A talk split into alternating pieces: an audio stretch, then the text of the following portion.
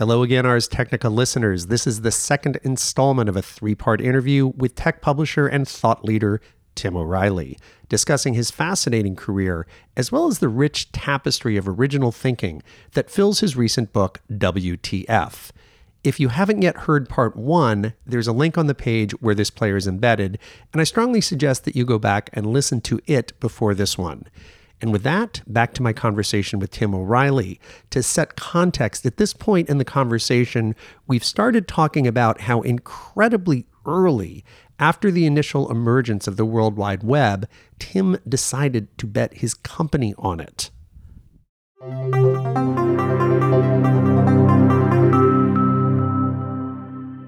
unbelievably early, like 92? Yeah, we, we actually published a book in uh, 92 called The Whole Internet User's Guide and Catalog. And how many websites were there in 1992? Uh, about 200. Uh, when we, it was when a we, short book, right? Well, no, the book was actually Oh, the internet, it, was, yeah. it was really about the internet more broadly. News- it was like news how to groups use and- F- yeah, the yeah. new groups, Yeah. FTP, uh, you know, Yeah, yeah. Uh, Telnet, you know, all the tools, and and literally we sandwiched in the web at the last minute. Uh, it wasn't even the author of the book who wrote it; it was one of our editors. Um, But still radically early. Yeah. Yeah. Uh, yeah, Dale Dougherty. Uh, there's a long history of why we were doing that. We were trying to figure figure out ebooks. Dale Dougherty uh, was my troublemaker in chief. He had been looking at ebooks since he did a hypercard version of, of our, our book Unix in a nutshell in 1987, and he discovered the World Wide Web uh, through a, a toolkit called Viola. Long story, but we ended up creating the first commercial website. Uh, and that came again in this combinatorial innovation out of a couple of streams. Uh, Dale wanted to create an online magazine about the people who were making the World Wide Web. And uh, but we also had a catalog in the back of this book, the whole Internet User's Guide and Catalog, which by the way went on to sell a million copies and was selected by the New York Public Library as one of the one of the books of the century, as they, as they said, uh, because, because it really introduced the, the internet and the web to the world. Yeah, with a million readers back then, it introduced it to a lot of people. And that's what we did. So we really went out there, you know, and I became the prophet of the internet and the World Wide Web is coming. Anyway, so one of the things that we did in the, t- for this evangelization was that we realized people couldn't try the internet really. It was hard. And so we came up with this idea to do a kiosk uh, in uh, bookstores. And we actually created one uh, in, in the store in San Jose called Computer Literacy Book, Bookshop. Right. And the kiosk was a point and click version of the catalog in the back of the whole Internet User's Guide and Catalog. Click on this link, and it will take you to, instead of typing in telnet.quake.mit.edu, you could just click on the link and bang, you get information about the latest earthquakes. Yeah. So we were, you think of us as a as Yahoo before there was Yahoo. Yeah, definitely. Yeah. And so we, we created it in 90, early 93. It was the first advertising supported site. I, I thought, well, that would be the natural model. You know, we invented not internet advertising a la, you know, uh, what HotWired did with the banner ad. We invented basically the idea of the commercial website as an ad for a company's products. right. And, and of course, in the very beginning, the very first ads, there were no people didn't have websites. So we created this Yeah, catalog yeah, at yeah. GNN and they got a page in it. And GNN was Global Network Navigator. Yeah, Global Network Navigator. Right. Right. Yeah. Yeah, so we sold it to AOL in 19 uh, in in 1995. So, right around when Yahoo was just getting started, you sold it. Actually, we almost bought Yahoo at one point. Jerry's Guide to the World Wide Web at the time. That's right. Yeah. And uh, but they decided to take venture capital instead. I didn't want to take venture capital, and the reason I didn't want to take venture capital was that I had in my consulting days I'd been around so many startups and had watched them go from being really interesting places Mm-hmm. that I liked to being really boring companies just like everybody else. And I went, man, I don't want to do Upon that. taking venture capital, That's that, right. that that sort of It took changed the edge. their, and, and I want, I, I want to keep doing interesting work. You know, my original business model was interesting work for interesting people. And you convened what was, for all intents and purposes, the first World Wide Web Summit, right? It was in our offices, and it was, uh, it was really just Dale brought together a bunch of the early pioneers of the web to kind of start thinking together about how that the web could really be this big thing. The know? whole Mosaic team yeah, was there. Yeah, right? exactly. Yeah. Marc Andreessen and his merry band. That's right. And Tim Berners-Lee and and uh, you know people like Rob McCool who invented the idea of the dynamic website with CGI. Right. So we had kind of done that activism about the web. My next big wave of activism was in the uh, in 1998, uh, a few years later, when I realized that many of my best-selling books were about free software. Mm. It was this long tradition of academic information sharing. Right. And and that was what I really responded to. And and I saw that there was this and this is really a story I retell in the book because it, it's a great illustration of uh, when you have the wrong map, yeah, you actually don't see reality. Yeah. Clearly enough, because what was happening was that all of the people who were talking about free software uh, were focused on this political narrative of toppling Microsoft. Yeah. You know, I was saying, why aren't you talking about the internet? You know, here's the internet is this huge work of free software that Tim Berners-Lee put the web into the public domain. Uh, you know, the, uh, the the fundamental protocols of the internet were originally, you know, developed under government contract, but the the uh, all the TCP/IP stuff uh, was even the, even in Microsoft stack came out of UC Berkeley, and uh, the, all the utilities, and it was also this continuation of this Usenet uh, and UUCPNet culture that I had been part of and had documented in some of my early books. Mm-hmm. So I just said, this is really, you know, we got to bring all these people together. And when we did bring them together, you know, I said, I want to find out what we all have in common. And it was at that meeting that Eric Raymond said, Hey, you know, we came up with this new term a couple of weeks ago. Christine Peterson made it up called open source as opposed to free software. And there was this big debate at the meeting: would we use free software or open source? And this was a summit you would convene. Yes, I convened right? a summit of about 30 leaders of free software, uh, you know, project. So the term open source was born at that event, or, or rather, shortly before it. But then you guys voted and basically knighted it. And it was knighted, and we agreed to use it part of the event was, you know, these guys showed up and I said, we're having a press conference at the end of the day, so we have to have something to tell them. and we had invited in all the top media who I knew from my work sort of promoting the internet. Yeah. And, uh, and so that's really when it just sort of, you know, clicked, you know, within a few weeks, you know, the, the was, it was uh, with Forbes or Fortune, you had Linus Torvalds on the cover and a big spread inside about all these free software leaders. And I still remember, and this is a great example of, the power of ideas. Yeah. And this is something that's fairly central to my book, WTF, What's the Future and Why It's Up to Us. And some people say, well, who's us? And, and why is it up to us? What can we do? You know, aren't we helpless in the face of these vast technology platforms? Yeah. And the answer to me is that what we as humans believe shapes what this vast assemblage of things does. And in fact, that kind of we go, can go back to that whole discussion of, of AI as a collective yeah. being. We're actually seeing that today. You know, right now there's these vast mind storms that are going through the the internet. You know, where where people and not just sort of cute memes, right. but you know, vast ideas that are are you know shaping the the consciousness of of, of millions of people, shaping our politics.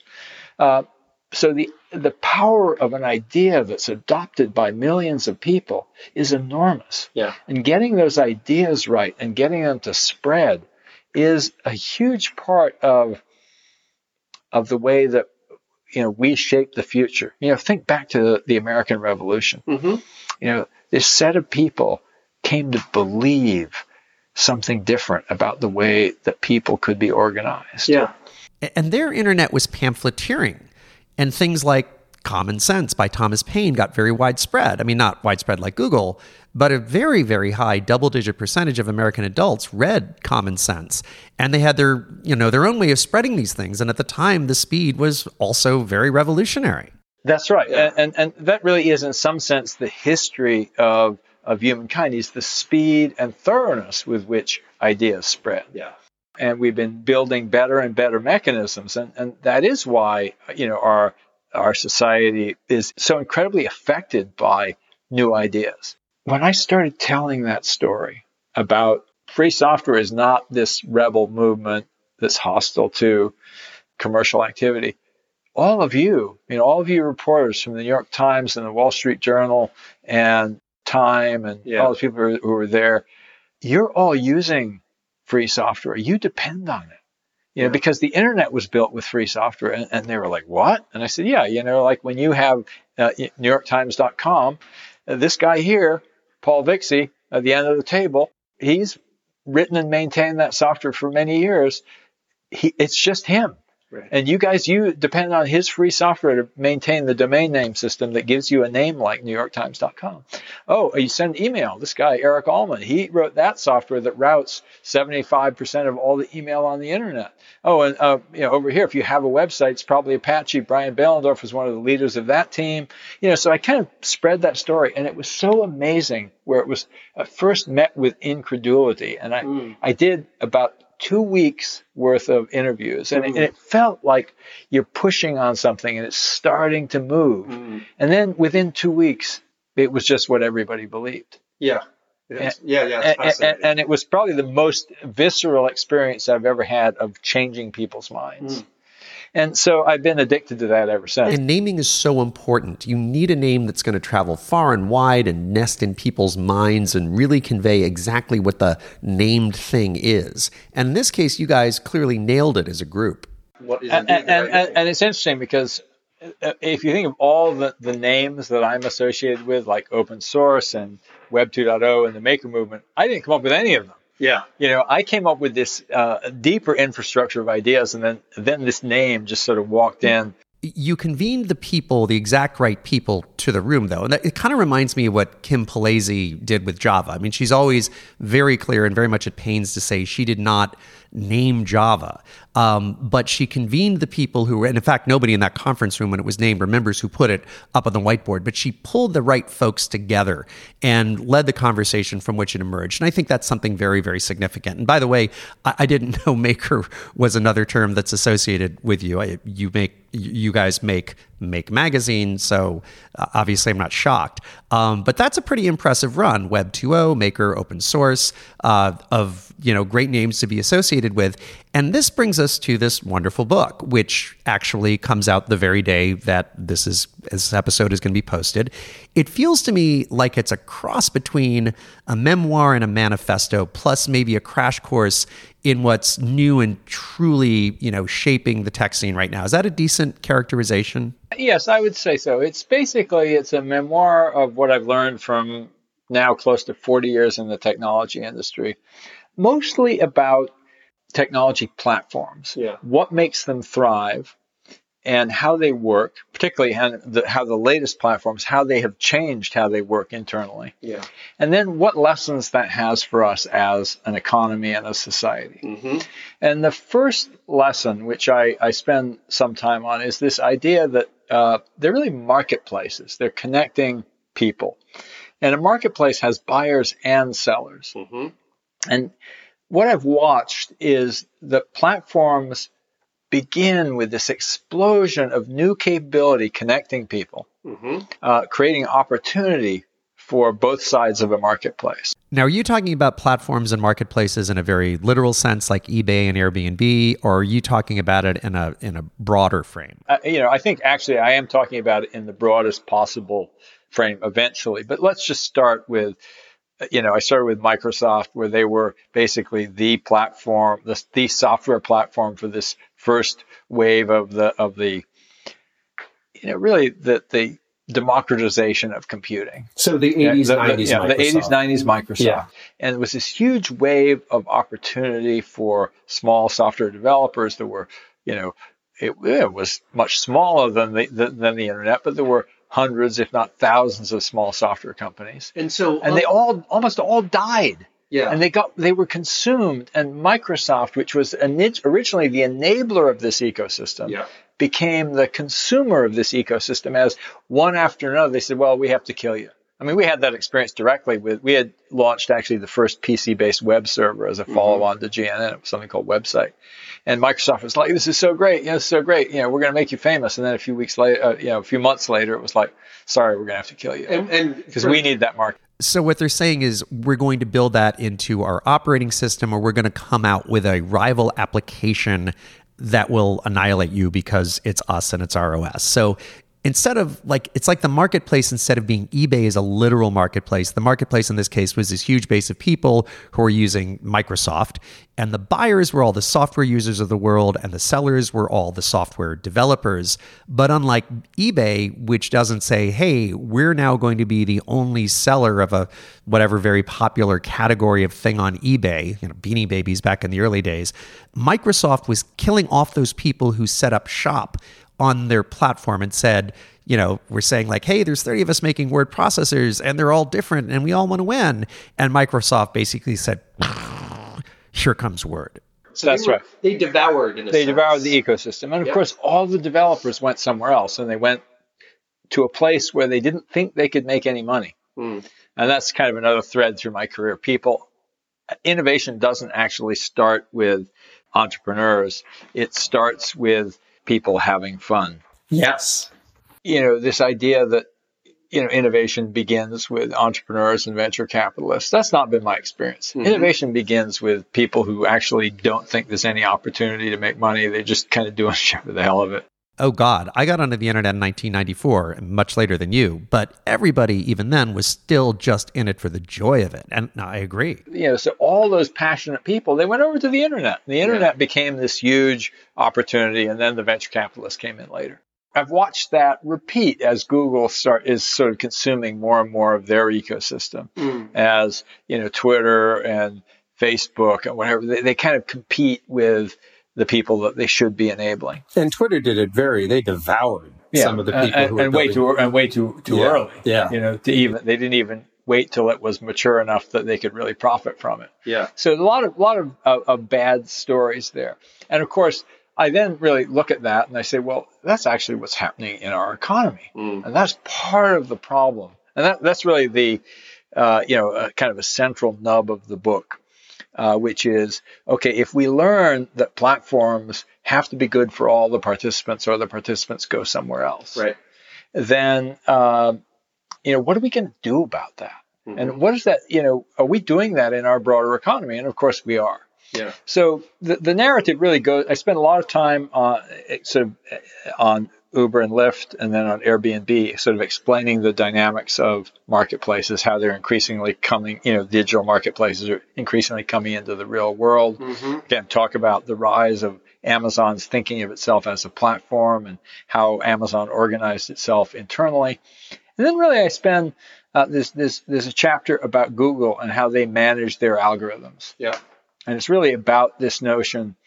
Uh, and again, it's one of these uh, ways a, a, map, a remapping of the way we think about things. Yeah. I, I, start my chapter on on Google by saying if you think about with a 20th century mindset, uh, you think that software engineers at Google or Facebook or Amazon are kind of like workers in a factory, except they're making software instead of making you know widgets. Yeah. So, but actually, the workers at these companies are software programs, and these are their managers. Mm you know and every day they're taking feedback from their you know from from their their customers about how their workers are doing and and and then teaching their workers how to do a better job. Yeah.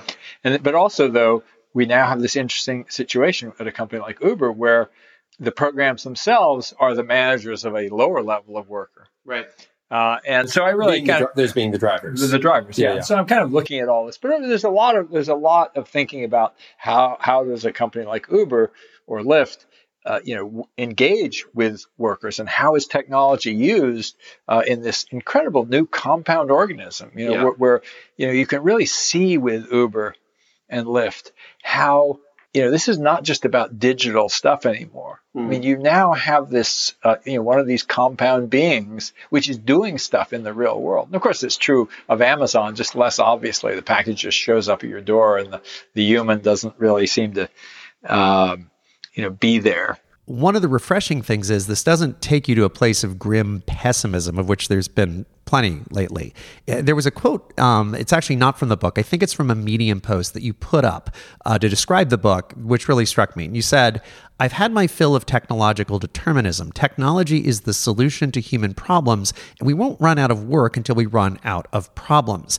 And this won't run out of work thing. It was refreshing to see that to me because there's been a lot of doomsaying about how the next wave of technology, the new machine age that we're entering, is going to obviate the need for an enormous amount of human work.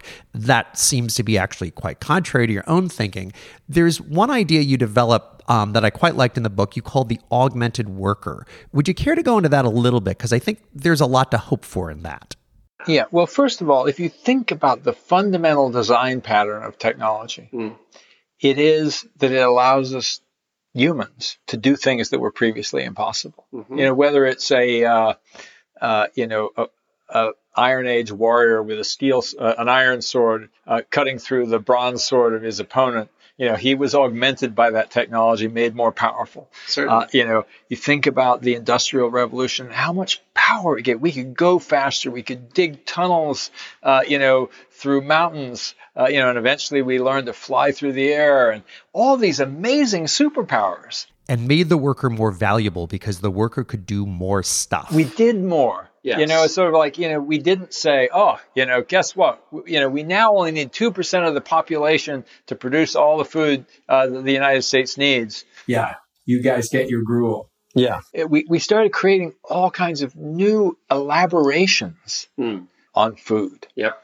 And, and you really see this in, in, in, today's world as well. And this really goes back, this is a really wonderful idea. Whenever one thing becomes a commodity, yep. humans make something else valuable. And something often adjacent to it. Yeah, it, it yeah. can be adjacent. I mean, I saw that with, that was what led me from open source software to big data, for example. Yeah. That, you know, when software was being commoditized, you know, this big big data would become valuable. One example you gave in a prior conversation of ours, which I found really evocative, was okay, we commoditized textiles and cloth some time ago, but now we have fashion as a result of that. If you look at the amount of money that's spent on raw textiles, you know, bolts of cloth, versus the amount of money that's spent on fashion, on finished clothing, it's probably 10x in terms of industry size. And certainly the agricultural revolution, to go way back, commoditized the calorie, which almost all working humans prior to that spent most of their working lives creating enough calories for themselves and their families. Now we've made cuisine. Though agriculture is, of course, a huge, huge industry, the amount of money that's spent on raw wheat, say, probably pales in comparison to the amount of money that's spent on Ritz crackers, restaurant meals, and all the other things that are made from wheat. Now, to get back to this concept of the augmented worker, just as augmented farmers made calories so cheap we were able to invent cuisine, your book makes some equally provocative points about digitally augmented workers. Just as we augmented our physicality, mm-hmm. you know, if you look at an application like Uber and Lyft, you realize that their workers are cognitively augmented. Mm-hmm. And, and, and it's a really important thing to understand here when you look at these applications, mm-hmm. uh, a lot of people think, well, it's just an app, right. right? But no, it's an app which is an interface to a system, uh, which with, with, people, machines, algorithms. Uh, it's a marketplace of drivers and passengers. Yeah. The app does this matching in real time. And here's the thing that's really interesting. Uh, the reason why Lyft and Uber can have enough drivers that you can get picked up in three minutes yeah. a- anywhere in the city most times is because those workers are augmented by a mapping application like Google Maps yeah. and Waze. And it tells them, not only is the, the app, the Lyft or Uber app that matches them up in real time with the passenger, but the GPS, but, but the GPS that tells them where to go.